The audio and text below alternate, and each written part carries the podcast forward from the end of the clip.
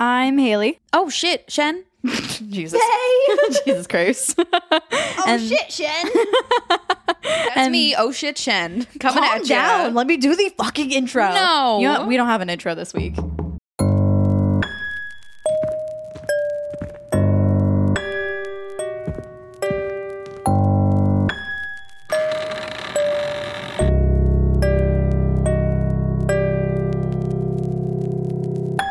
And this is Pushing Daisies.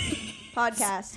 Podcast. Well, I think they'd assume it's a podcast considering where they're listening it's to it on. It's not a podcast, Shen.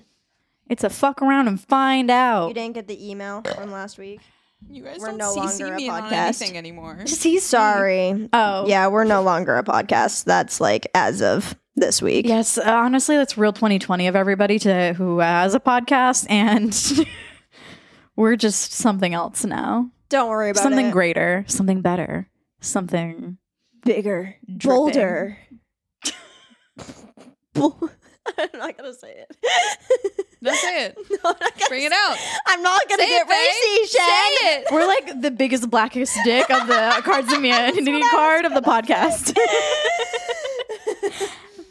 My cock is the biggest. It like unfurls out of my ew. Cock pouch. What did you just say? Unfurls. You just like like un- she's gotta roll it up and it goes. It makes that noise that yeah out of my like scrotum because that's like, where people actually put. She tucks it into her belly button yeah and I just like suck in really hard like I'm trying to like so work on my swirl. abs yeah yeah and it just like sucks my dick into my body. It's like a reverse umbilical cord. I birth my dick every time I need a piss. uh, uh, huh I don't know. Don't I birth my dick every time I need to piss. Haley Engstrom twenty twenty-three. Starting the year off strong.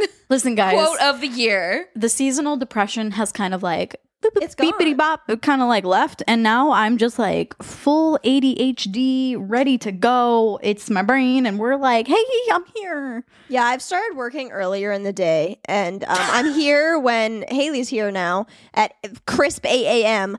Haley is crazy. This bitch just starts talking to herself, singing to herself, anything under the sun. She'll even ask herself fucking questions. And I, she's not talking to me. She's not talking to anybody. She's just fucking doing it. And well, I'm, somebody's got to talk to her. If not, I, if, if it's going to be nobody, it better be herself. I'm like, I, do you want me to answer that? No. She got the answers already. She just needs to ask the question. That's how I get my brain juices flowing. I just gotta say it. Just gotta, she, I have to remind my brain to she think. I can't have the dry, crusty brain, you know? Ew. It just doesn't work. I just really like rattle myself.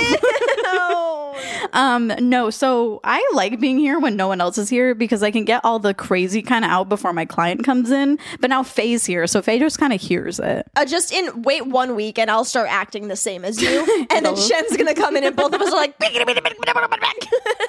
Yeah, I'm gonna need another month. What is that from? The Rugrats? Oh no, I was thinking about the wild like thornberries. Yeah, is that that's it? What it is. Yeah. What is it? It's like it's like their son who's like who doesn't make noises or yeah, words. Well, isn't that the Rugrats? No, that's no. Wild Thornberries. Yeah, a show that never should have been made. Oh really? Yeah, because they're all really ugly and dressed terribly. Oh, no, no, the like daughter dressed real nice. I liked her outfit. Yeah, that's my brain. So anyway, what are we learning? Um, we're gonna... and, and that's the end of the podcast. Bye. That like my brain is absolute fucking trash up in here. Um, my question for the day, everybody, you ready? Yeah. Um, if you. Could have a mustache. Oh what my kind God. Of mustache? You were literally would you talking about this with your client today because my client I... brought it up, and I was like, "That's a great question. It's very like f- psychological. Like, what kind of mustache would you have?" I would have a medium full hipster. What the fuck does that mean? Why would you ask a question if you don't know mustache styles? Yeah, that's fuck? Not a mustache style. I yes, checked my it is. Book. Yes, it is. Yeah, doesn't say. um, I'm sorry, you're not the mustache police. I'm sorry. No stash for you. And mine would have like a slight curl. Oh my God. The whole- Andrew, have you seen that? That guy who yes. like mocks fucking what's yes. her face? I think I would have. I think I would only have a mustache if I had a beard. Otherwise, I'd look ugly. Uh, I yeah, want. I want one of those like very like. We know twirly. I, yeah. I knew you'd be the only one who said that too. You'd be like, I want some Salvador Dali shit. Just not like this is big what mine swirly. Would be like. Oh, the whole shebang. Like, yeah. like, okay, so like a a guy who's like, I like I P As. Yeah, I just said hipster. Oh, I'm sorry. Just like a hipster. Were you dude. Even listening to no. Faye? Haley? Yeah, like someone who has a man bun and like wears glasses, yeah. but like he doesn't need a prescription. That that type of beard and mustache nice. Doesn't need a prescription. Or like, like you ever see like an old hippie man? Eh. It's just fucking hanging, and you know that shit hasn't been cut in fifty years. Eh. What's just hanging? All of it. Meh. Meh. My wage. What? Is what we exhaust together. Sorry, I don't know. I'm telling you, it's just fucking crazy. Haley, are you okay? Haley's literally having an aneurysm as we speak. Marriage, it brings us together. No, you gotta say. Where did that come from? What do you Her mean? Brain. Marriage. No, it's from The Princess Wait, Bride. Have you seen what? That just... video of the guy dissecting the gummy rat, and he's like, gummy, gummy rat, mealy gummy. No. What kind of shit are you guys looking up on the internet? Hold on. I am not on the same side. You haven't seen Gummy, gummy rat. Wait, you've seen it? No, oh. I'm just laughing because it sounds silly. Uh, hold on, hold on. We're gonna. If this G-lie, B-lie. This is room for the Q B. Today we have a G-lie, B-lie, Pete Rat, Gumai, Candai. G-lie, B-lie, Pete Rat, Gumai, Candai. What? What is he doing? Be like Pete Rat Condai. I also just say sounds, sir. Me my Buddha, me my. Literally using a scalpel to open up a giant piece of candy, and it's just a rat. Me my Mita Buddha. She like be like Pete Rat Condai. I can't believe neither of you have seen that. It's classic. No. It's classic. I watched it as a child. That child. You ever like, this is why we're broken. Pet rat can I. And I'm broken because I just like, if you remember like the YouTube series where it was just like, I like trains. Yes. Yes. Do, you know, do you know what I'm talking Just so simple and stupid. And then it would just be like a stick figure being like, I like trains. And then a train would come out of nowhere and fucking hit him. No. Or the one where it's like, he's about to eat a piece of cake and the guy, the little slice of cake's like, no. And he's like, oh my God. Like borderline boomer humor. Just like stupid fucking shit that like, you ever like look at a video and you're like, I shouldn't fucking calls? Laugh at this shit. I don't know. Wait, what are we learning today? Shush. Haley talk. Hey, this is Haley moment. We're having Haley time. Haley's having enrichment in her closure. Uh, oh my fucking.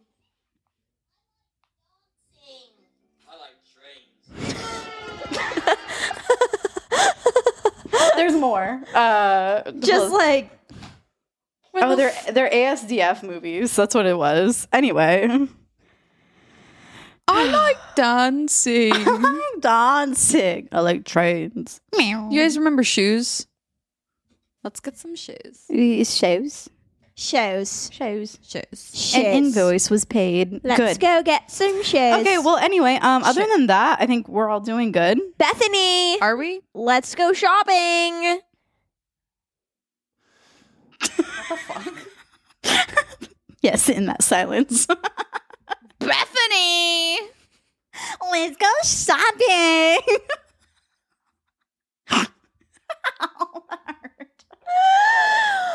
Oh, okay, Haley's so anyway, educating us right. on something. Stop laughing. This is serious. I wasn't doing anything. I wasn't.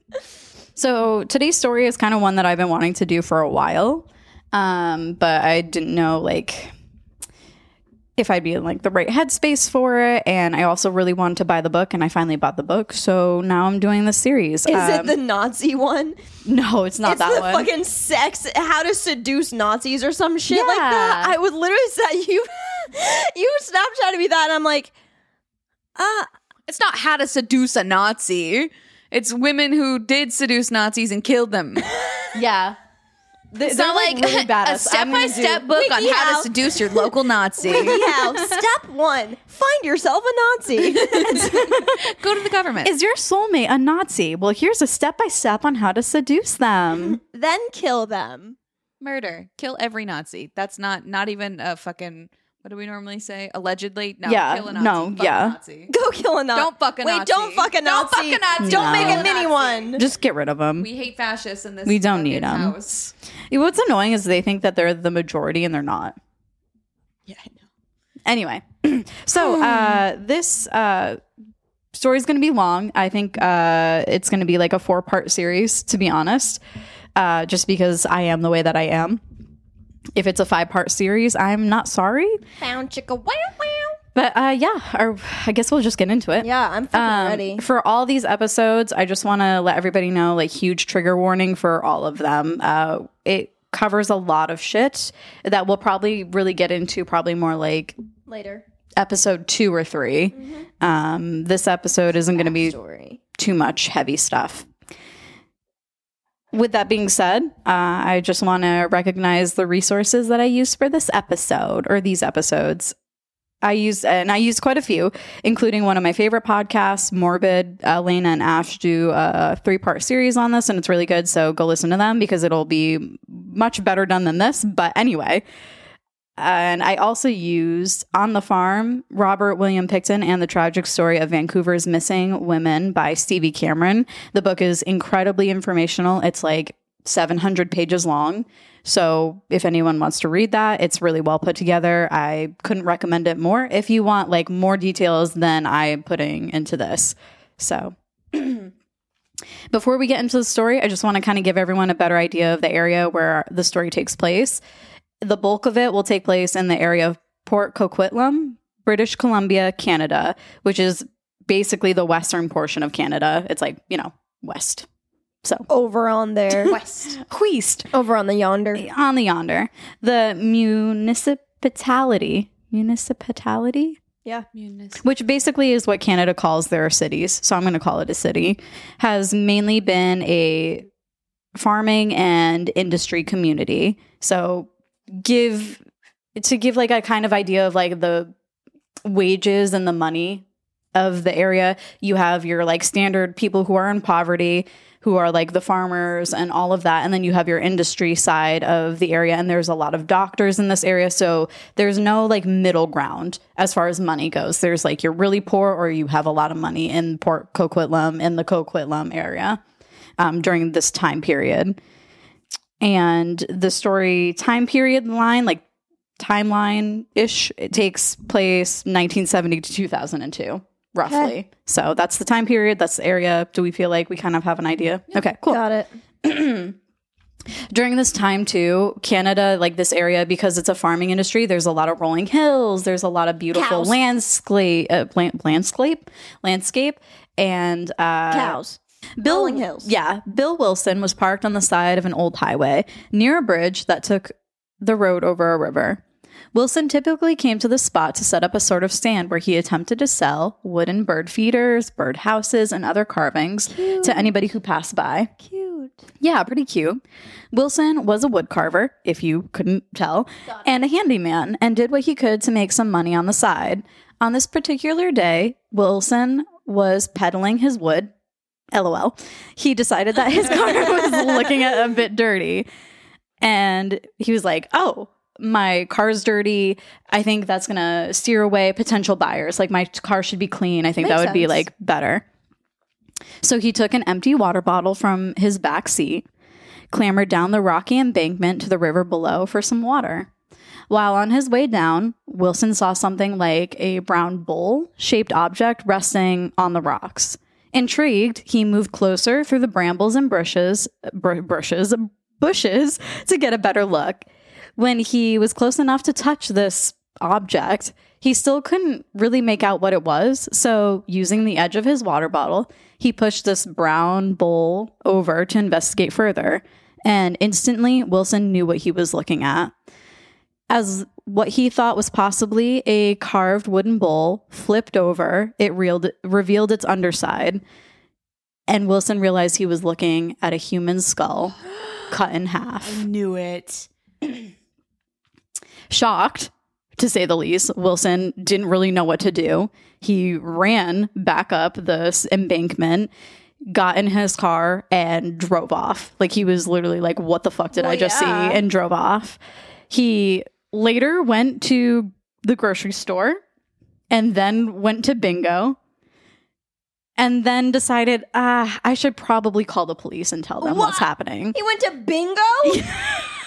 Took him bingo to think you should do that first? This motherfucker. Yeah. So Wilson later told the police that he was scared to let them know about the skull down by the river because he has an extensive criminal history. Oh. And though none of it was murder, he was worried that the police would try to pin the skull on him or put him in jail while they like investigated. But oh, okay. his conscience, I guess, got the better of him, and he ended up telling the police. Interesting. So Constable Chris Ansley would be the first to show up on the scene, soon fo- followed by Corporal Brad, uh, I believe it's Zalys. Um, I'm going to call it Zal- or go- call him Zalys. Um, it's Z A L Y S. Yeah. So Zalys, maybe? Whatever, do you. Zalys. So Zalys and Ansley together would make the mistake of not marking the area as a crime scene and chalking what? the skull up to having been from a native gravesite that had gotten washed up from the recently heavy rain. For context, south of this river, I guess, I don't know, some way the river is flowing, there is a native reserve in the area. Okay. So they were like, oh, this skull must just be from the native reserve. But it. do they know yeah. that it was washed nope. up? Nope. So they, they have no idea. They did no research. No investigation. They're like, oh, it's definitely this. They time. put the skull, or well, what was left of the skull, in a cardboard box in the back of one of their cars, and they left. You said a skull cut in half. Yeah. Like, that doesn't just happen yeah. in a so and think wash. not ha- cut in half like half of your face, no, like literally top like and bottom. The skull above the eyes was like your oh. like your dome of your head was cut off, so it looked like a bowl. Oh, so the rest of it isn't there. Yeah, like the top of your cranium gone. Weird. Yeah. Ooh. Yeah, and you're not like, oh, that's suspicious. Yeah. So anyway. Weird. Two days later, the skull would end up in the hands of Corporal Tim Sleigh. Sleigh? Sleigh. Sleigh. Yes. Corporal Tim did not slay that investigation. A young detective working... No, we like we like him. Tim's oh. good. This one we like. The other two, Tim. they're they're idiots. A young detective working for the R C M P's investigative well, section in Vancouver, young. Canada. In case anyone doesn't know where Canada... Or, in if, case if anybody don't know where Canada is... Sorry, I'm in it's Vancouver. It's in Canada. Um... Immediately, Sleigh is concerned about the skull, not just because, well, it's a skull that was found without a body on the bank of a river, but because of how the skull was cut in half. Yeah, thank you. Sleigh surmised that the cut had been done, that the cut had to have been done with a type of electric saw, and that this had not been done by someone with professional anatomy. An anatomical knowledge such as like a doctor or mortician. It wasn't done? No, he was like, it's crudely cut, but you can tell that like a power tool was used. Ugh. Yeah. So the cuts were crude and wrong because no mortician or doctor would cut a head this way. It was it was odd, to say the least. Sleigh knew that the person whose skull this belonged to had absolutely been murdered. Like, there was no question about it. He's like, this is a murder. Yeah, he's right. Yeah. Or at the very least, like, a gravesite was disturbed and someone took a body and like did weird shit with it. Aww. Yeah, that's fair. Yeah. Sleigh consulted with Doctor James Ferris, who analyzed the skull. He determined that this was the skull of a young woman, likely in her twenties. Ferris said that although he believed she had died anywhere from a year or two years earlier, her skull hadn't been in the water for longer than a few weeks. He was able to infer this due to the Wait, how, how many months before? So he believed that the likelihood was that this woman had died either a year or two earlier. Oh, but that a whole year. I said a month. Yeah, no. But no. the skull. But the skull hadn't been in the water for more than a few weeks. Okay, interesting. Yeah, so clearly, like, this wasn't, like, the killing place mm-hmm. of, like, this person or the, where the person died. He figured this out due to the adipocere. Uh, I didn't look up the pronunciation, even though I was supposed to. It's spelled A D I P O C E R E. Okay. Adipocere? Adipocere, adipocere, whatever. It's a waxy substance that forms when fats in the body break down and combine with water. And Ferris could tell that the Jane Doe skull had been building this waxy substance for the better part of one to two years. But because the skull showed zero animal gnawing marks, it was likely the skull hadn't been out, you know, in the wild or in the river for more than three weeks. Huh. Morticians. The skull would then end up in the metaphorical hands of Tracy Rogers, a forensic anthropologist at the University of Toronto. This is in the seventies? Um, yes. This okay. is like, this is probably like nineteen ninety, really. Oh. Yeah, we're kind of like, we're jumping ahead okay, okay, to some okay, things. Okay. Um, who, and so Tracy Rogers would be tasked with the reconstructing with reconstructing the face of their Jane Doe, uh, which she was able to successfully do down to hair and eye color. Whoa, I know. How she did that in from the nineties, the top of a head? Yeah, just a skull. So you can, certain skull structures are indicative of like your race, the color of your skin. Yeah, but she like just your had eye. the t- top though. Just no, the- she had she had the bottom. So eyes down. I'm saying the cranium of the skull was gone. I'm sorry. Oh. Yeah, I thought they only had the little no, top. No, you part. have like the eye just sockets, the, the nose, thought, and the teeth. Like oh, still okay, left. Yeah. Okay, okay, okay. Sorry, everyone. I'm so, I'm sorry. Was sense. that confusing? My bad. I'm I'm good now. So anyway, she was able to uh, decide that yes, yeah. this was a young woman of European and Native American descent. But even with this face reconstruction, the police weren't able to get a single lead.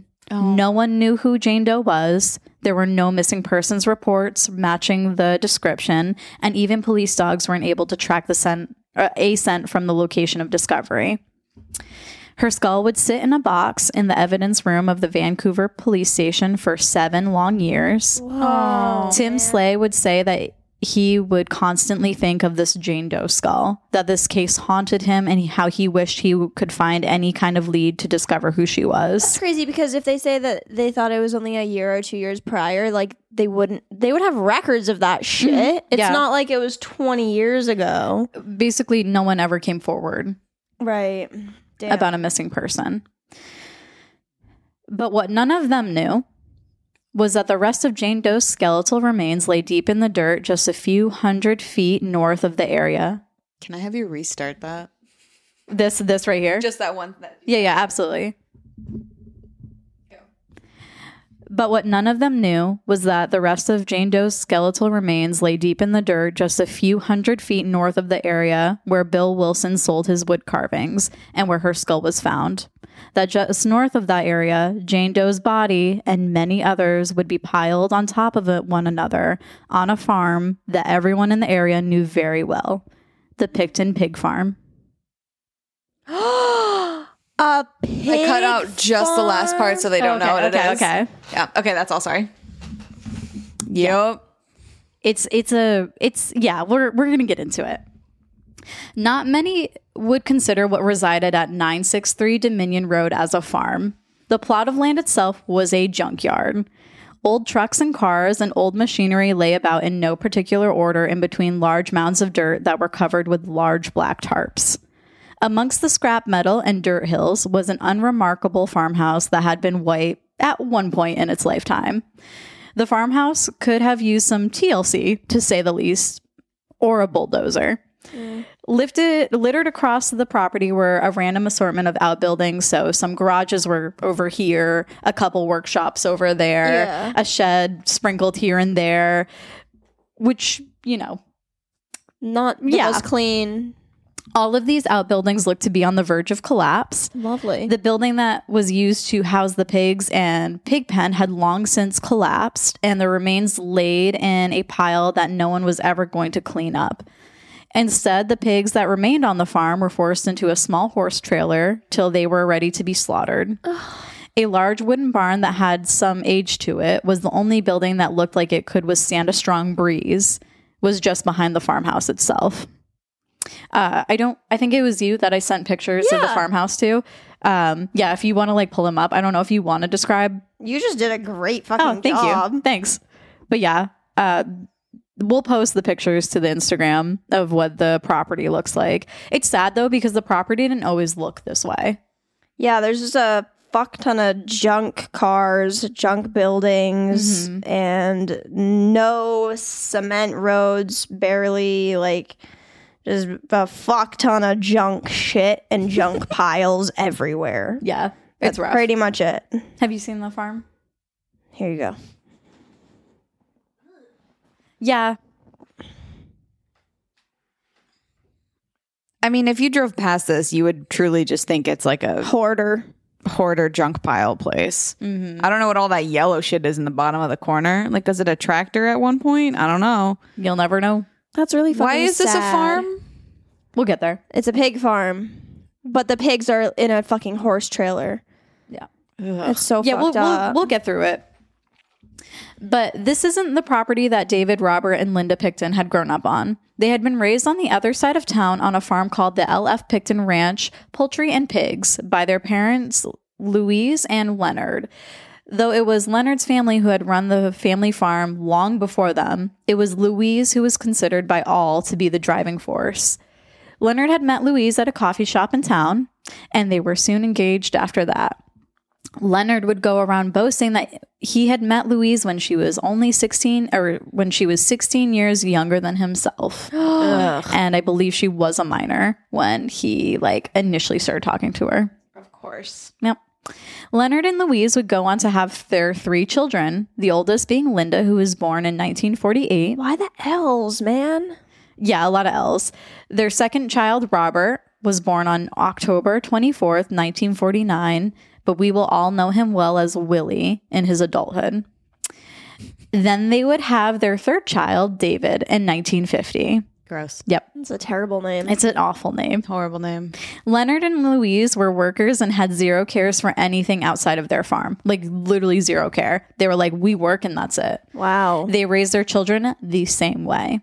Willie would recount instances where as a small toddler, he would need to lift up the floorboards in his bedroom just to access water from the spring that ran under the house so that he could drink like clean water. Jesus. What? Okay, so these are the ones they're they're not growing up on this pig farm, right? They're nope, growing so up the on pig one farm that I just described it. To everybody is where David they found the pe- they found the bodies, right? Yeah, yeah. So we'll end up at uh, nine sixty-three Dominion Road eventually, but right now Leonard and Louise are raising their children, Linda, Robert, and well Willie and David across town. Yeah, at the other farm. One, at the other farm. Yeah, that Leonard, an actual farm.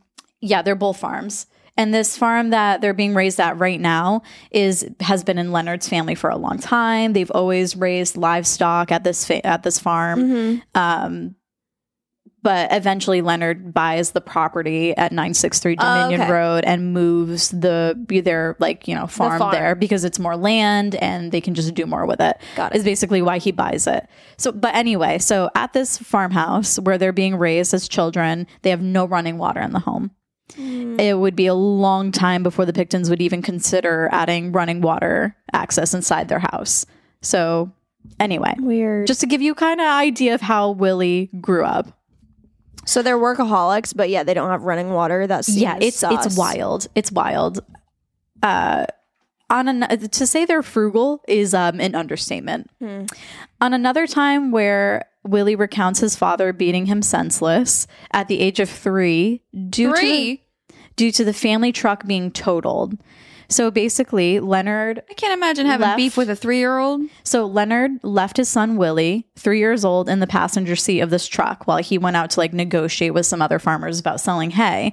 And while Leonard left, he either didn't put the emergency brake or something up, and the truck just started to roll. So Willie said that he turned the steering wheel so that it would stop and hit like a fence post or something. But it like kept going and hit something worse, I guess, and like totaled the truck. And Leonard came out or came back and literally beat his son senseless because his son totaled the truck. Oh my God. Are you yeah. fucking kidding? Nope. Another example of discipline in the home was when Louise caught Willie smoking a c- cigarette at the age of four.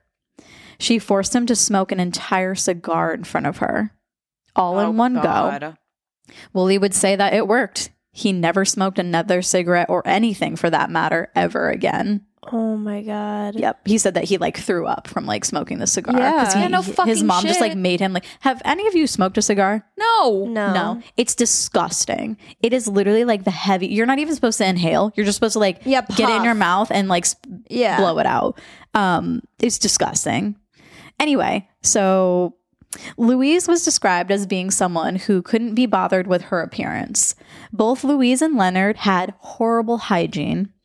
Their teeth were rotting out. Both of them were balding at like age thirty. Louise was said to have a beard growing in, and they both wore dirty clothes that were always baggy. Louise would constantly be walking around and um, she would wear like a shirt and a sweatshirt that were her husband's and baggy jeans mm-hmm. and like, I don't know, like big, like kind of like And they didn't have boots. running water either, so they nope. didn't like brush their teeth nope. or shower. shower. Nope. They didn't care to do any kind of like regular hygiene maintenance. They were really just stinky gross. Yeah. Mm. It's horrible. Yeah. Uh, Louise was described as a short and stout woman. Both David and Linda, her children, would grow up to resemble her same kind of features, just short and stout. While Willie, on the other hand, was often described as rat-faced, tall and thin, like his father, uh, like his father Leonard. Rat-faced? Rat-faced. Yeah. That's a rough one. That's a really um, sad. If he was like a good person, I'd feel bad. Yeah. But yeah, but that's just a sad um, As a kid insult. though, as a kid though, like they would call him rat face. They would call like him and his brothers and his family like pigs, like the pig family. Yeah, because they oh. Yeah. Oh, haha, funny joke. Pig well, farmers. Yeah. They're really original. Yeah, they super are original. original. When the Pickton family was mentioned to anyone, three things would come to mind: the smell, the mess, and the dirt. Mm. Sorry, I just burped into the mic. That sucks. That's so hard for kids when parents It is don't. really yeah. hard. Because you're, you don't choose who you're born into. Exactly. No, you don't You're just raised that. that way. So to continue on, the doors to the house would always be left open, and that would mean that all the farm animals from ducks to cows could walk in and out of the house as they pleased. Oh my God. Often, these animals would leave behind their excrement, so their piles of shit, in the house, and Louise was said to not even bother. That she couldn't care less that there was like cow shit in the hallway or like duck shit in like the sink or anything. Like she would just leave it for like weeks, and then like someone would either clean it up or it would like just get walked over so much that it just like Ew. kind of like, yeah. Ew, it yeah. just becomes part of the house. Yeah. Yep. Uh, so that's stinky. That's like the image that's like of the house. That's like beyond stinky. Mm-hmm. Ugh. The kids, mainly Dave and Willie, were made responsible for fe- for feeding and cleaning out the pens of over two hundred pigs That's- and eight cows oh. before and after school. You ever cleaned out a pig pen before? Uh, no. I've cleaned out chicken pens, but not pigs a pig pen. Pigs are a million times worse. Really? It's disgusting. I can only imagine. It's hor- It's wet. It's sloppy. It's stinky. I could... two hundred... two hundred. Yeah, two hundred eight cows. I'd rather fucking die. Linda wasn't made to do as many of the outdoor chores as her brothers. Both Dave and Willie would say that their mother favored Linda. She would get bathed and wore nicer clothes than the two boys. Dave and Willie would be lucky to get a bath maybe even once a week. Once a week? Maybe. While Linda would likely get bathed at least twice a week, and she wore like clean or nicer clothes. And the boys would often go to school in the muddy clothes that they wore to like the same clothes that they would wear like cleaning out pens. Oh my God. They would just be sent to school in whatever they wore. Yeah. Uh, the family would also milk their cows by hand and deliver their milk to their neighbors.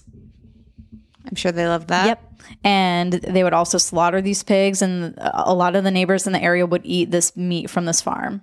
Like, a lot what? of the people in the area would eat the meat from this farm. So they would literally, like, bitch about them being, like, nasty and dirty, but then still... Yep. That's... Okay. Yeah. I wouldn't if I knew they were so fucking gross, respectfully, to the kids, disrespectfully mm-hmm. to the parents. Uh, so Willie uh, struggled with school. Yeah. His teachers in second grade believed he would benefit from repeating the grade again, so Willie was held back in second grade.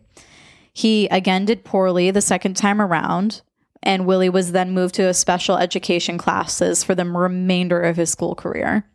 I will note, though, that the education system overall, wherever you go, usually um, typically runs off of... Uh, what do I want to call it? Basically, they run off of like testing kids who are from urban settings. So your standardized test is based off a kid who grows up in a standard house, yeah, with standard, mm-hmm, like two parents, like that kind of like security. Yeah. No, so nuclear family nuclear stuff. Nuclear family, right? family. So like when you give the that test, that standard test to children who are from poverty, it's, who likely don't get read to at exactly. night, who don't have parents who like care to tell them like, you know, or teach them anything. Mm-hmm. These kids are going to struggle with the standardized test because it's not fair to them. Yes. So some people say that like Willie was smart and that he suffered from like that he could have understood school if his parents gave him the time. Yeah. But because they didn't, that's he, why like, he ended up dyslexic or anything? No. No, it was just like he didn't have the resources to learn. Like all he I'm sure did, he would have been like just a fine student. Yeah, he yeah. would have been like probably like an average, like yeah. lower average student, like a regular, had he grown up in a different home. Yep. But because he grew up where his only job when he went home was doing chores, he had no time for like learning, no time for homework, no time for reading, like all kinds of stuff like that. Yeah. So anyway, I just want to make a mark on that because a lot of people will be like, oh, Willie's dumb, Willie's stupid, he couldn't like pass school or these things. That's so not his just fault. Like, it's not his fault, and neither is for anyone who grows up poor. Yeah. Like it's just, there's you know, nothing you it's can not fucking fair. do about it. Which, yeah. Anyway, in eighth grade, his teachers would try to push a blue collar trade for his future instead of like, don't go to college. Like we think you should like, you know, to try to school. go to trade school, become a plumber, become like a con- construction worker, like things like that, because they worried that Willie wouldn't try to go for anything and he would be stuck on the farm. So his eighth grade tre- teachers tried to like push him towards a career. I couldn't even imagine uh, being I can a teacher imagine is so if, hard. If they get him out of there. That changes changes his life. You yeah, know? his whole yeah, life. Even yeah. like if he didn't get in, he wouldn't have gone into college. But like if he did yeah. to like live in a dorm and like have access to everything, he yeah. would could change. Yeah, I think they were worried that he wouldn't be able to. More worried that Louise wouldn't want to pay for him to go to college, and that a blue collar trade would be his best bet to yeah. get out of his situation. But Willie and his hold on, sorry, I lost my place, guys. Ah. That really sucks to be a teacher and to just have to like sit there and as you seeing these st- students and you can't do anything mm-hmm. about it. Yeah. Uh, so they tried to push that on him, but Willie wasn't really budging. Uh, it looked like he would end up working on the farm. Willie and his siblings attended school full time, but they absolutely hated school. Though the farm was physically demanding, the kids loved the unsupervised freedom that came with it. At school, they were bullied. They were called piggy and an, an assortment of other insults. But when they were at the farm, the boys felt like they were at, they at least had a purpose. And then once all the chores were done, they were free to like roam the their land, the property. They could be, you know, kids playing outside in the dirt, like doing whatever they wanted because their parents didn't care. Your chores are done. Go do whatever you want. That's so but at, right. Yeah, but at school they had structure that they didn't understand because they didn't grow up with it. Yeah. So they hated school. Oh wow, yeah. Yep. Eventually, an event happened in the life of Dave Pickton, the youngest, Willie's younger brother, that would very much help to shape his already sour attitude towards life. On a very beautiful afternoon, fourteen-year-old Tim Barrett was leaving a best friend's house. As Tim crossed the road, he was, "Oh no, I fucked up, hold on, so sorry, ah." I pressed the button, someone fill the air, I'm panicking. We can just cut it out. Okay. Yeah. um I don't know what it is, but after a certain amount of time in here, the lights, like I can't I see. I know, that's why I tried to turn the lights off. Oh yeah. Sorry. Well, no no no it's not, why I mean, are it's you not your fault. Apologizing yeah. for the don't light bulb know. My eyeballs just like want to do this. Oh sorry, I know. They are kind of bright. And I feel yeah, like that's there's why no I tried natural to, light. Yeah, that's why I tried to turn them off. We need to get other light in here. Yeah. Um, okay. So anyway, sorry. Skylight. A skylight. Yeah. yeah. Uh, so Tim Barrett was leaving a best friend's house. As Tim crossed the road, he was hit by Dave Pickton, in the family farm pickup truck. Oh. Wait, so the little brother was hit by the bigger brother? No, so Tim Barrett is just a kid that they go to school with. Oh. And Dave Pickton is driving the family farm pickup truck. He's the youngest sibling. Yeah. And whether it was shock or a lack of care, Dave just sped off right back home, left Tim Barrett in the road, and he went to his parents, was like, I fucking hit this kid with the truck. And uh, his parents, Leonard and Louise, didn't waste a second, and they helped Dave try and get away with this.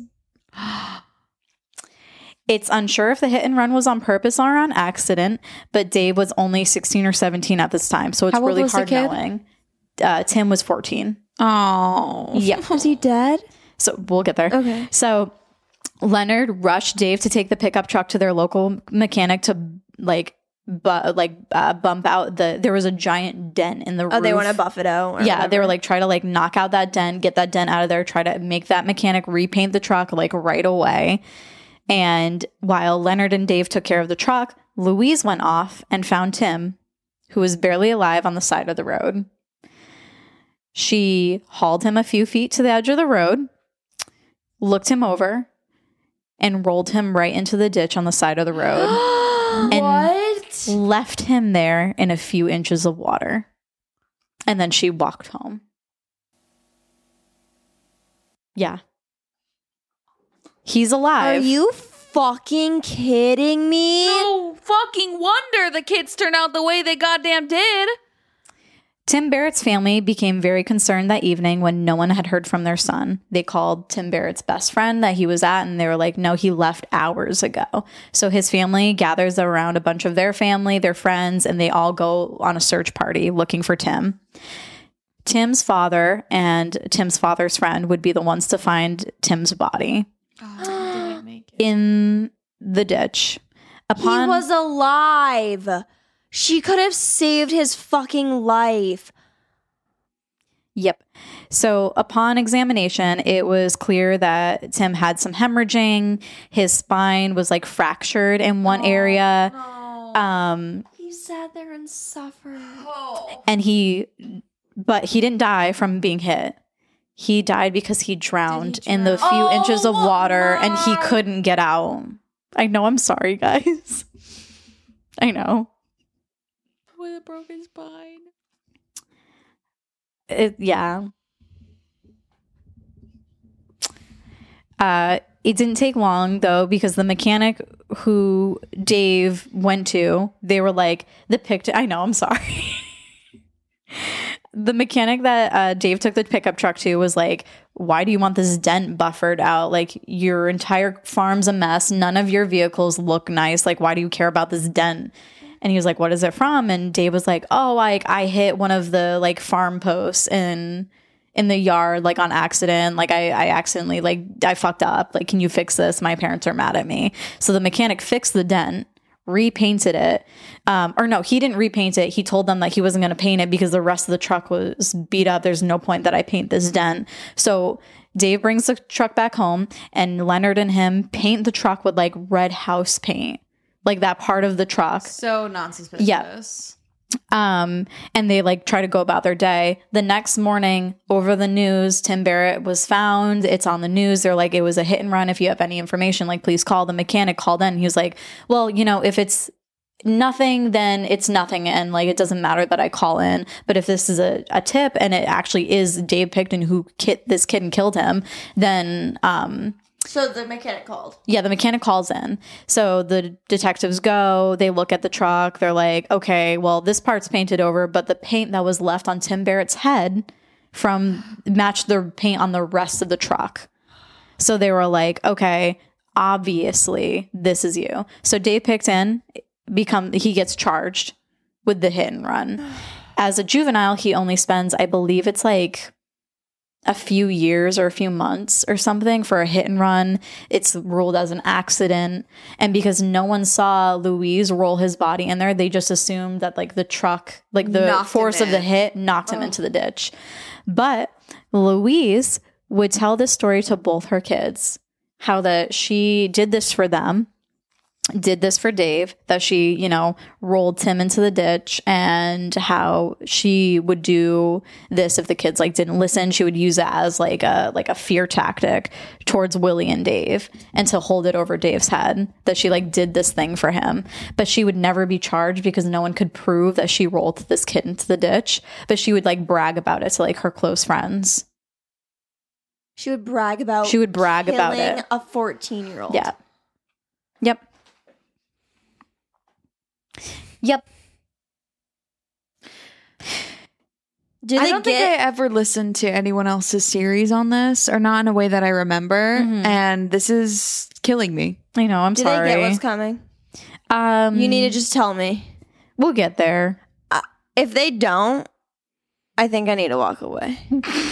um, they kind of, they get like a karmic justice kind of thing, but it's not like they don't serve any justice time, if that makes any sense. Like Dave goes to juvenile, whatever, lock up for a little bit. And then Louise, she won't serve like any time for it. She'll never be charged ever for being the one who like kills Tim Barrett.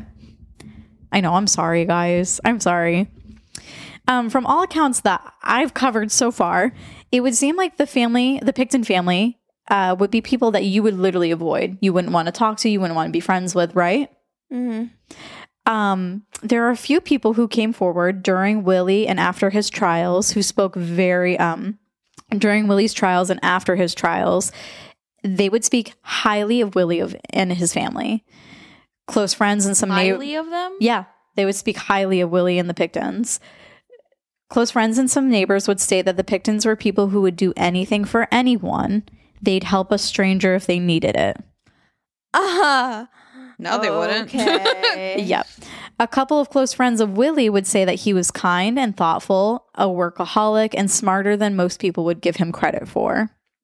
They stated it was hard for Willie and Dave growing up because they were constantly being picked on, which is why some...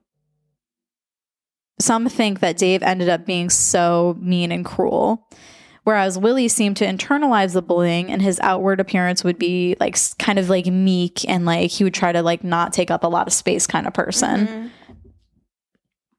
And this like, it's hard to explain, but so Dave is the younger brother, right? Yeah. He's the youngest of all of them. Dave kind of takes on because he internalizes things in a way where he just has rage.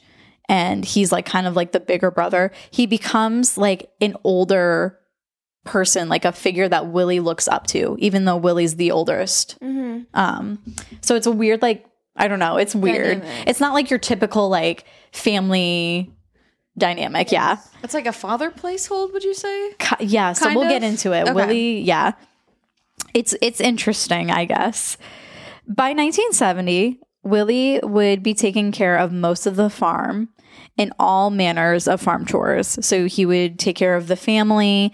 He would take care of the pigs and the cattle. He would butcher nearly two dozen animals a day sometimes. Jesus. Jeez. At this time, Willie was working as an apprentice meat cutter.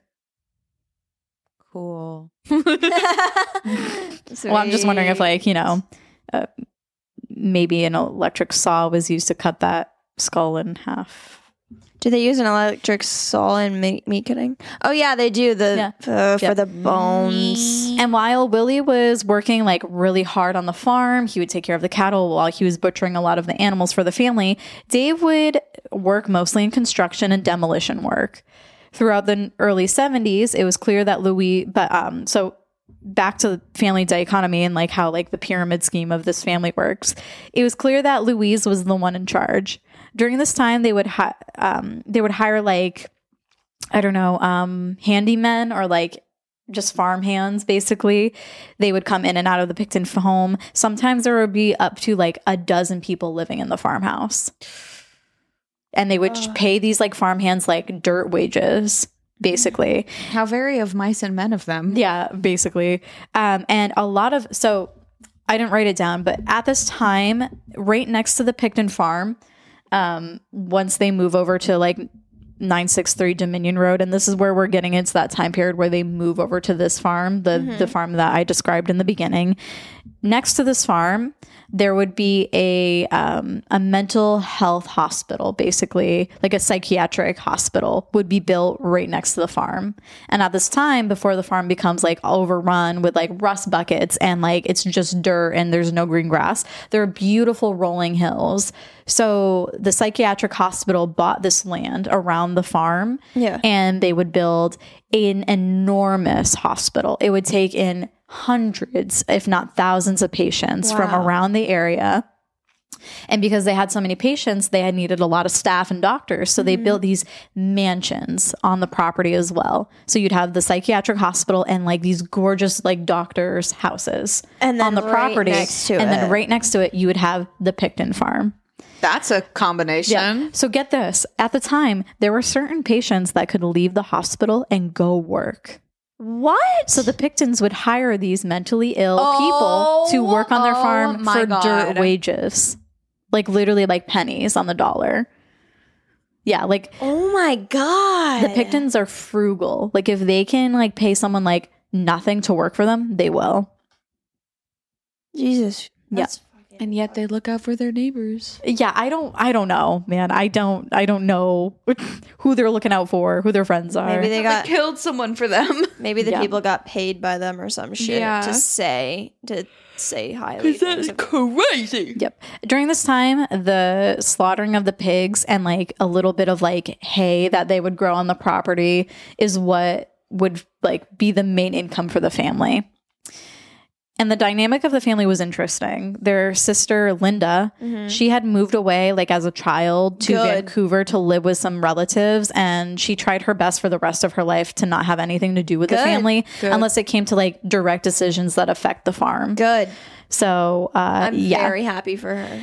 While Louise, the mom, uh, was in charge of running day-to-day operations. Their father, even though it was his farm and his family's like legacy of the farm, he was weak. They, um, he was much older than Louise, and he was growing more and more old and senile as the days Decrepit. went on. Remember, he is sixteen years older than Louise. Oh my God, so he's old. Right. And they have three um, kids now, so he's got to be yeah. And he's basically Louise bullies him. Yeah, she seems like um, that type. Yeah, like uh, elder abuse is happening here. Mean ass bitch. Yeah. And he basically, so Leonard basically did his best to stay out of everyone's way.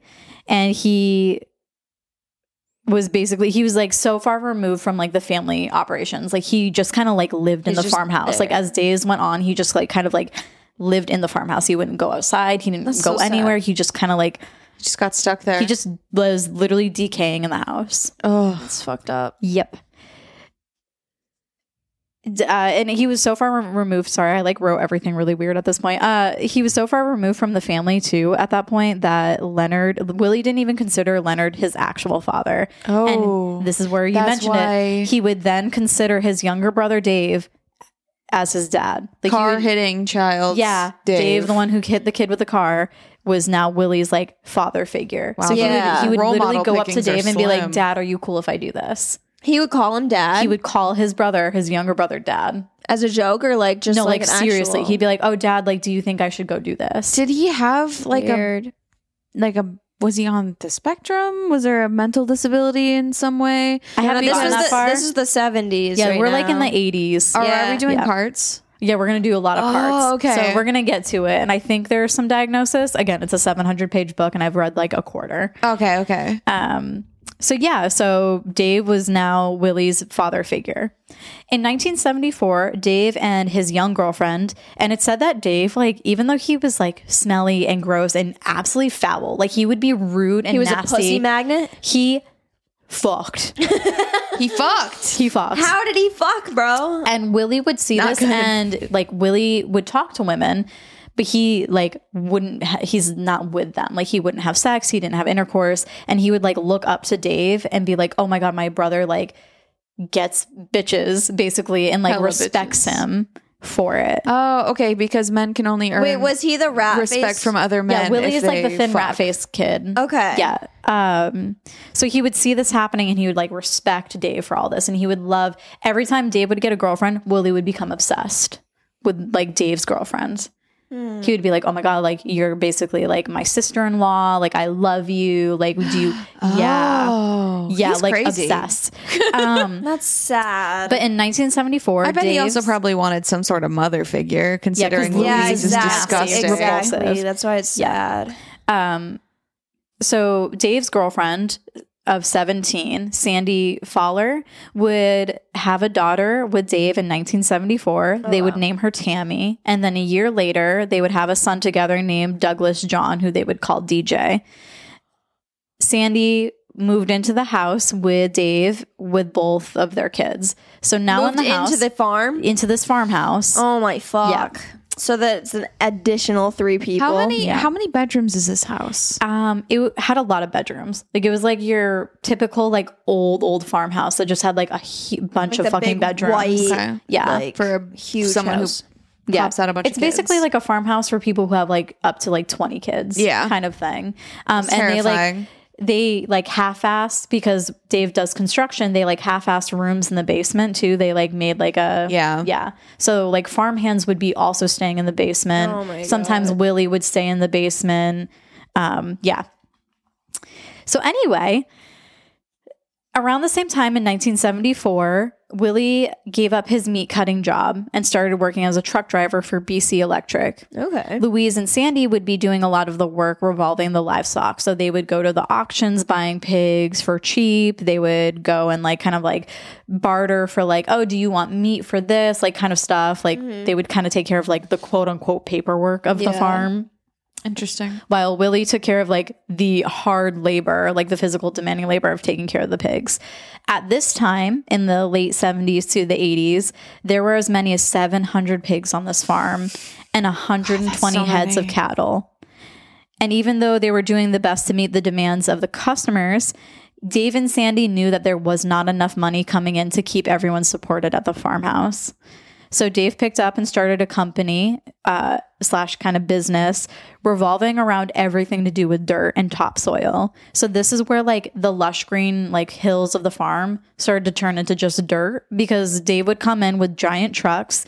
He would haul off like literally like tops of like the land, like the tops of oh, the he hills. He would just be taking from their take land. The dirt from their land, and he would sell it to people who were like building construction or like needed mm-hmm. topsoil. So like. Every time, and because there was a demand for it, he would just take and take and take from the farm. But the animals need that shit. Yeah. Uh, uh, not for long.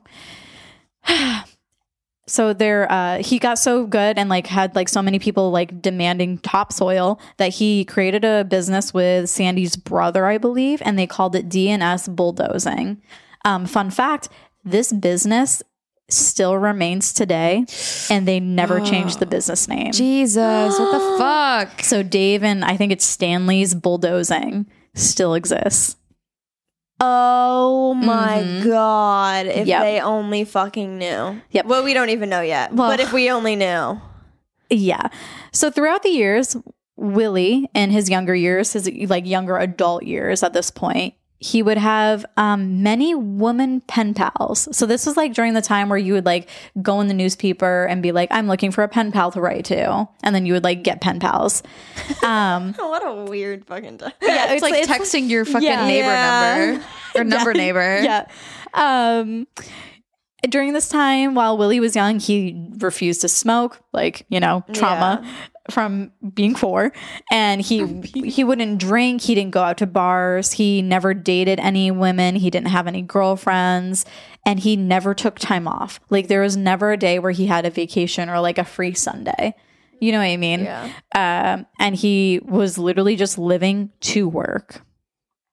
That would change, though, when Willie, uh, one of his many pen pals named Connie Anderson, their uh, pen pal letters started to get serious. Ooh, oh. Spicy. Yeah. And Willie would become very enamored with Connie. He wanted to see her and was finally like, you know what? You live in Pontiac, Michigan.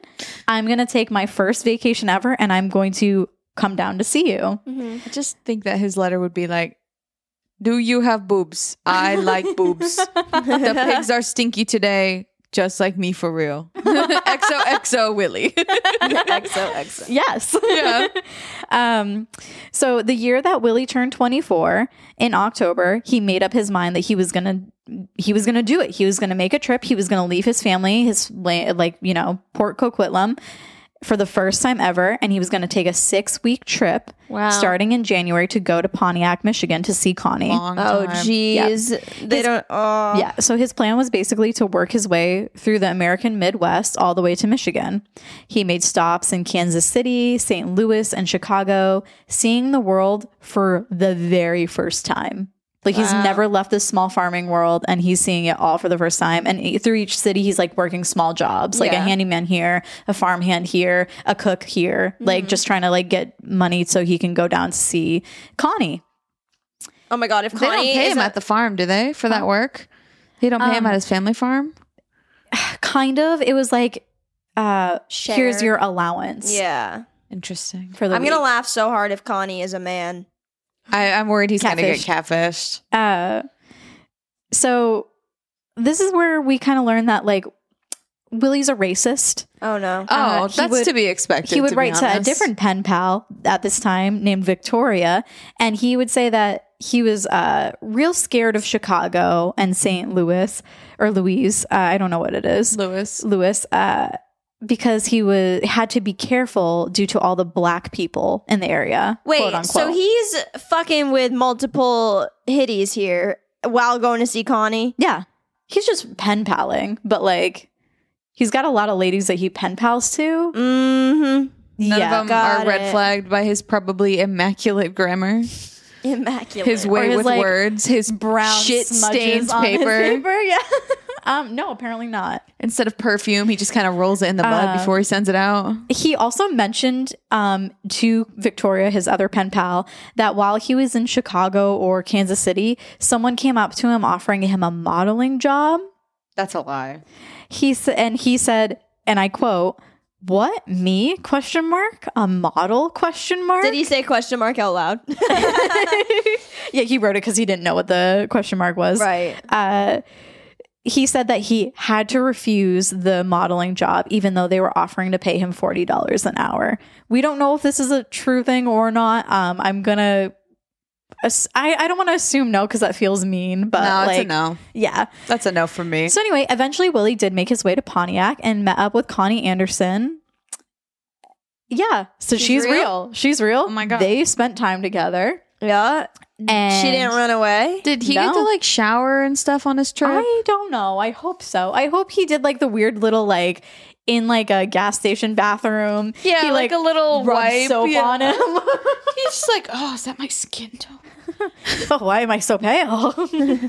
um. So anyway, so he meets up with her. They spend some time together, and by the time he was ready to leave, he would write later on to a different pen pal who's unnamed that he was in love with Connie. He says, "She was the love of my life. I wanted to be engaged. During our time together, I felt engaged, but she said she couldn't leave her job, and I truly couldn't leave mine. How can I leave the farm? I couldn't leave the farm." So we're after- misusing the word couldn't, sir. Yeah. Uh, do you know what the definition is? So anyway... Uh, he writes this to a pen pal. He leaves Connie. He goes back to Port Coquitlam, back to the farm. And unfortunately, the love interest would fizzle out for both Willie and Connie. No, um, basically, their like letters you. became like super infrequent. Um, and it just seemed like maybe she wasn't interested as she was before. So that's sad. It's kind of like he had like his first real heartbreak kind of at this time. Uh-huh. So, yeah. And this is also at the time, and I think this is what leads into him quitting his apprenticeship with the meat cutting. Like, he was just really sad. Like, oh, my yeah. love interest didn't work out. I'm just going to quit this. Like, I'll just work at the farm. Um, because he said that he really didn't enjoy, like, cutting up animals. He, like, did it because it was money, but he said that he had a hard time, like... Well, that's good, at least. Strange. Yeah, it's strange. He had a hard time coming to terms with it. So instead, he was trying to find a different way to make money, and he started up boarding horses at the farm. Did what? Boarding, boarding horses. horses. So people who own horses can board their horses at a, someone's farm for like a fee. Oh, yeah, So yeah, that yeah. their horses have somewhere to stay. Got it. Um, And he was even able to manage to like negotiate breeding one of the horses that was boarded there on the farm so that he could have a foal of his own. Huh. This baby horse became his pride and joy. Like, I think he named her Goldie, oh. like the horse Aww. named Goldie. And he loved this horse. Um, a handyman on the farm would later say that Willie absolutely adored his horse, took excellent care of it, washed it all the time, Aww. brushed it, made sure it got out like enough, like, like playtime or like exercise yeah. in the field. Playtime. Playtime. I know I was gonna say playtime because I thought of my dogs, but I don't know if it's technically playtime it's for horses. It's technically playtime. Yeah, playtime. Yeah. Um, and the farmhand said that basically Willie refused to ride this horse. Like, he didn't want to ride it. He just wanted to have this horse. Yeah. Um, later on, Willie, though, said that he was really regretful on not continuing out only six months left of his apprenticeship that he had been doing for nearly six and a half years. He only had six months left, and if he had stuck it out for the remainder months, he would have had papers or certifications to work anywhere in Canada. Oh. Yeah. He's just missing, like, these little key moments in which if he would yeah. do it, his life would have changed for, like, yeah. forever. For, forever. And um, so many yeah. people. Jeez. In nineteen seventy-eight, one event after another would change everything about the Pickton farm. In January of nineteen seventy-eight, Leonard would be diagnosed with cancer. And in the same month, he would pass away from his illness. Oh, wow. Oh, that's fast. He was ninety-one. Jeez. Oh, damn, he lived though. Yeah, I know. Considering like the environment. Yeah. Right? I'm sure he laid on a bed of shit every day. It's just really building that immune system. Mm. This meant that everything that Leonard owned, from the farm to money to his properties, would go to Louise. The then uh, Dave's then girlfriend at the time, Sandy, and mother of his two children, also left Um, with both of her kids. And this was devastating to Willie because he loved Sandy and her children. He even went as far to ask Sandy if he would, if she would marry him just so that she would stay around. Oh my God. Mm-hmm. She uh, declined this for many obvious reasons. Yeah. Um, then in the same year, the barns that housed the pigs would burn down, killing off six hundred pigs. six hundred? Mm-hmm. Wow, what happened that year? The universe was just, just like, like, yeah, fuck this yeah. family, fuck this family. Um, which, side note, uh, a lot of slaughterhouses burn down pretty frequently. Um, not the actual slaughterhouses, but like houses that farm like livestock, pigs and cows due to neglect. So just like a little side note to throw in there. Wow. Um, it happens often. Yeah. Uh, like over a thousand cows just died recently out in like, I don't know, fucking the Midwest because the barn just burned down. Wow. And uh, yeah. There's something with like the hay. Yeah, there's a lot of dry shit. Yeah. Yeah. Anyway, um, this was a devastating blow to their pig business. Yeah, they had what, and seven hundred pigs? It was six hundred pigs that they lost. Yeah, wow. And they had not, seven hundred. Yeah, they had like seven hundred, eight hundred pigs. So they lost like all Almost of them. all of them. Um, and because of this, they would never end up rebuilding any of the barns. Willie had tried to rebuild one of the barns. He like got halfway, like fixing up one of the walls, and then like just left it. So like they have like a wall just on the property, and like yeah. they never really cleared any of like the burned up debris. Oh. So there's just like burnt pig bodies and burnt barn Stop. pieces, just like for like months to a year till they like decompose, or they like move it over with like one of Dave's bulldozers bulldozers just to like the edge of the property. Yeah. That's because horrible. They don't fucking care. Gross. It's disgusting. Yep. Then by nineteen seventy-nine, Louise received a diagnosis. Oh. She also was diagnosed with cancer. Oh. Jeez. And um for whatever reason, despite how cruel Louise was to Willie specifically, he stepped up and took care of his mother during this time. He fed her, he bathed her, dressed her. He would change out her diapers and her, like her, her bedding, all up until she needed really serious care and was moved to a hospital. On her way out of leaving the farm, Louise asked that if they would sit her up on the stretcher outside of the farmhouse in the driveway so that she could take care, take um, in one last look of her farm and property. It was easy to see that Louise cared so much for her farm in the way, like in a strange way, but like it was literally her life's work. Like this farm was her whole purpose of being. Mm-hmm. So like she like looked at it one last time, and that was the last time that she would ever see the farm. Oh. Uh, I just remember she killed a little boy. Yeah, so she passes away. Oh, yeah, away. I forgot about that. Yeah. Uh, she passes what away. What happens? Okay, bye, Louise, Dead. or whatever um, her name is. For Dave, it seemed as though he was absolutely unfazed by the pathing, the passing of both his parents and his girlfriend and children leaving. Couldn't care. From the outside, at least, like it looked like he was absolutely unfazed. Huh. And he, within a couple months, literally like maybe one or two, Dave would have a new girlfriend move in. Her name is Vicky Evans, How who has two you? young sisters, Allison, who's age six, and Samantha, age fourteen. Oh, wow. And both of these little girls would start to visit the farm consistently. I don't like it. Yeah. And with the passing of both of the Pickton parents, control of the farm went primarily to Dave, who saw it as an opportunity to expand his construction and demolition and topsoil businesses. And with no real parental guidance, this led Willie to buy countless rusted out scraps of vehicles, if we can even call them oh, that. They're Willie's cars. Basically, That's- like, Willie was like, oh, like, saw a car on the side of the road and would be like, I can fix that up and sell it. And then he would buy another car off Sounds the side like of the road. Sounds like my dad. This this is bad, though. He would just, like, use whatever money he made from the farm and just buy and buy and buy Weird. and buy. And he would put these cars randomly over the property. Yeah. Just like, Great. okay, I can put that beside that barn, and I can put this truck beside the house, and just um, set her over there. That engine that I bought last week is just in the puddle over there. Um, so basically that is how Willie just, like, took control of, like, his, I don't know, I guess grievance is that he just bought and bought and yeah. bought. Shopping coping, coping mechanism. Yeah. And it seemed that this reckless spending may have been a trait that Louise, his mother, had seen in Willie. And out of her three children, she only saw her farm continuing and prospering with two of them in charge of her inheritance. Linda and Dave got immediate inheritance from Louise, while Willie would have to wait to receive his portion another ten years. Why? Who knows? Linda's not even it was, there. It was either out of like spite that Louise had for Willie, because she he was like the child that she didn't like the most, mm. um, or because she knew that Willie was reckless.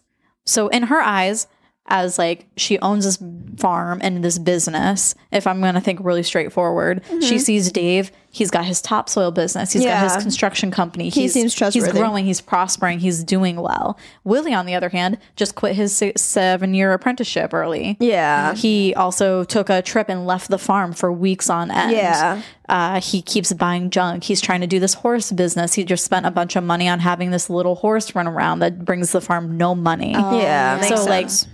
If I'm going to put it in a very, like, clinical, like, I'm Louise mindset, I, I could see why she was like, yeah. Willie, you don't get your inheritance for another ten years. Wow. Yep. And he's, he's like thirty at this time. So he would be forty when wow. he finally receives. And he did get like a chunk of money. I think it was like around like twenty thousand dollars or something, which is a good chunk. Mm-hmm. Um, he spent it all on a truck.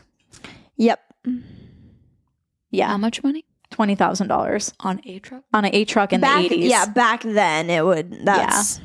That's a lot of fucking money. Yep. That's a lot of money for a car. Um, but Willie didn't understand this. He wasn't thinking about things this way, and he was devastated. In his mind, it was his mom controlling him from the grave and keeping him stuck at the farm for another ten years. It's kind of true. And he was under his family's control still because he couldn't get paid out. He had to like wait on Dave and Linda to give him money every week mm. um, if they decided to pay him. And I believe that this is what began Willie's spiral. He was going through grieving. He was angry, felt betrayed by his mother, who he had spent the like her last few months taking care of and doing yeah. everything. He spent his life on this farm doing everything that he thought his parents wanted from him. And now he was stuck there under control. And I think that his feelings of betrayal began to fester into anger, and it would brew and brew as tensions between his remaining family members also grew. Wow. And that's where we're going to leave off for now. Jeez. So that's Willie Pickton's upbringing. That's his young adult life. And um, from this point on, it gets really dark and really heavy. Jeez. I didn't dude. realize how gross they were. I feel like I knew he was gross, but I didn't know that, like, it was family gross. Yeah, yeah they're all, like, basically, um, Leonard, his whole life growing up was called, like, Piggy. Well, it's not That's the gross. Kid's fault, no. but it's definitely on the parents. Yeah. And then, ugh. I don't know. It's it's sad to see, like, the way he grew up in, like, extreme poverty. The, he drops out of school in eighth grade, too. Like, he never goes oh, back. Fuck. Like, yeah. That's young. Um, and I think David dropped out around sixteen or seventeen whenever he went to, like, juvenile uh yeah wherever um I don't know why I can't think of the name juvenile what court Ju- juvie it's just juvie yeah, it's just juva just- uh, okay um yeah so when he went there I think he also dropped out of school, and Linda's the only one who, like, received a diploma for, like, high school education. So juvenile detention. Yes, thank you. I knew there was something else. It's not just juvie. Um, so yeah. So anyway, I think that's this is kind of where Willie spirals. He loses his parents. He loses Sandy, this woman that he has, like, a weird, like, you're my mom, but I also love you and I want you to marry me person. His pen pal Connie doesn't want anything to do with him. Life is just not yeah. Well. He, like, dropped out of his meat cutting apprenticeship that he should have stayed in. Like, I think he's just, like, it builds, and, like, the tension from here on out, it gets insane. So, wow. um, yeah, that's part one of Willie Pickton and the pig farm. Jeez, man. Yeah. God damn. Yep. I don't Heavy. think I'm prepared for this series, to be honest. Uh, it's it's going to be a lot. I just so mean, anyway. like, there's going to be so many things to be hit with. Yeah. Um, it's, anyway, uh, everyone buckle in your butts. Uh, yeah, put your butts in. Put your butts in, buckle them up, and uh, I hope you find it at least entertaining and interesting at the very least. Yeah. Yeah.